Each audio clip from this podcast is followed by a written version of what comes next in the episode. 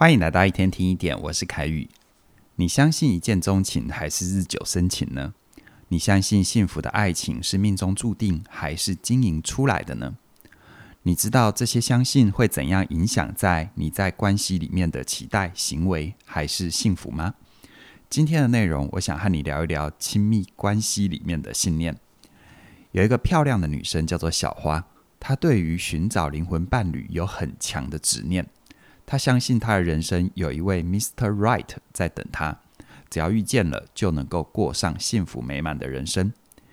小花谈过几次恋爱，但每段恋情的时间都不长，因为只要关系里出现摩擦或者是争执，他就会怀疑眼前这个人不是对的人，接着开始从生活里面寻找各种否定这段感情的证据，最后让关系走向了终点。在他的认知里，跟灵魂伴侣相处起来一定是非常的和谐，对方有跟他一样的兴趣跟爱好，能够觉察到他没有说出口的情绪，理解他的想法跟需要。所以呢，如果两个人在一起会有冲突，要么就是对方不够爱他，要么就是对方不是他的灵魂伴侣。你身旁有没有像小花这样的朋友？或者是你是不是也像小花一样？不断的在不同的关系里寻找自己的灵魂伴侣呢？小花这种对于关系的信念，在心理学上称作是宿命型的信念。宿命型的信念，顾名思义，他们相信爱情是命中注定的，相信在人海茫茫里有一个灵魂伴侣在等着他。带有这样信念的人，对于关系的看法常常有三个特点：第一个，会争吵就代表伴侣不够爱自己；第二个，伴侣应该要有读心术，也就是不用等我开口，对方就会知道我在想什么，完全懂得我的在乎跟需要。第三个，幸福的关系是注定的，所以呢，不适合的关系再怎么磨合、调整都没有用。那这样的信念对于关系会有怎样的影响呢？根据心理学家雷蒙德·尼的研究发现，带有宿命型信念的人，在关系里遇到问题的时候，会更容易的选择逃避，而不是去解决问题。他们会否定眼前的人，倾向于结束这段关系，而不是努力的去修复或者是去改善。就像童话故事里面说的，当公主遇见了王子，从此就过着幸福快乐的日子。反过来，如果我没有过上幸福快乐的日子，那一定是我没有遇见自己的白马王子。除了宿命型的信念，还有另外一种对于关系的信念。叫做成长型信念。成长型信念的人，他们相信好的感情需要透过相处来磨合。如果所谓的灵魂伴侣真的存在，那也不是到处寻觅得到的，而是经过长时间的相处、用心的经营、相互的理解，才能够慢慢的成为彼此的灵魂伴侣。研究也发现，带有成长型信念的人，更能够穿越关系里面的各种困难。有长期稳定的关系，也会比较有更高的幸福感。说到这里，你是不是认为成长型信念一定比较好，而宿命型信念在感情的路上就会比较辛苦，不容易获得幸福呢？其实也不完全是这样的哦。宿命型信念的人，因为在交往的初期就能够确定眼前的人是不是对的人，如果觉得不合适，也不会勉强自己，所以相对来说比较不容易陷在烂关系里面。而成长型信念的人，因为相信感情可以靠相处培养而来，所以如果遇到不合适的对象，也会努力的想要维持关系。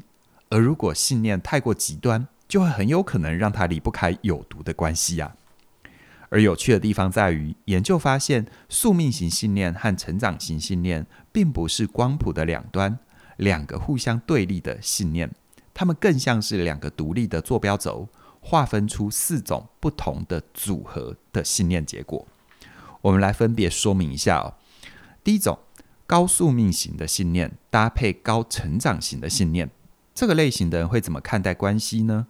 他们相信命运，相信缘分，认为每一段关系都值得珍惜，但缘分能够带我们走多远，还要靠彼此的修炼。第二种，高宿命型搭配低成长型的信念。这种人呢，会花比较多的时间去寻找自己的灵魂伴侣，而比较不愿意花时间在关系里面去经营跟维持。就像是开头故事里面的主角小花，虽然他们不容易陷在烂关系里，但相对的也会错过很多潜在的好对象。第三种，低宿命型信念搭配高成长型信念，这个类型的人会比较不相信缘分，不相信灵魂伴侣，他们相信感情是相处磨合出来的。当他们在关系里面遇到困难的时候，会更容易的去面对问题，试着去解决它。当然，他们也有需要学习的功课，那就是怎样辨识出不适合的关系，适时的止损离开。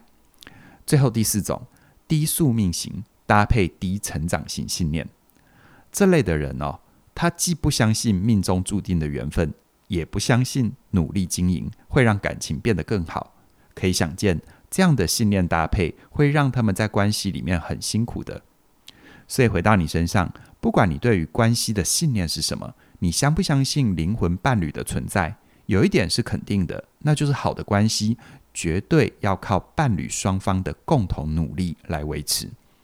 很多幸福的伴侣都不是一开始就找到了完美的另一半，他们在关系里也有各种冲突，有各种需要穿越的难题。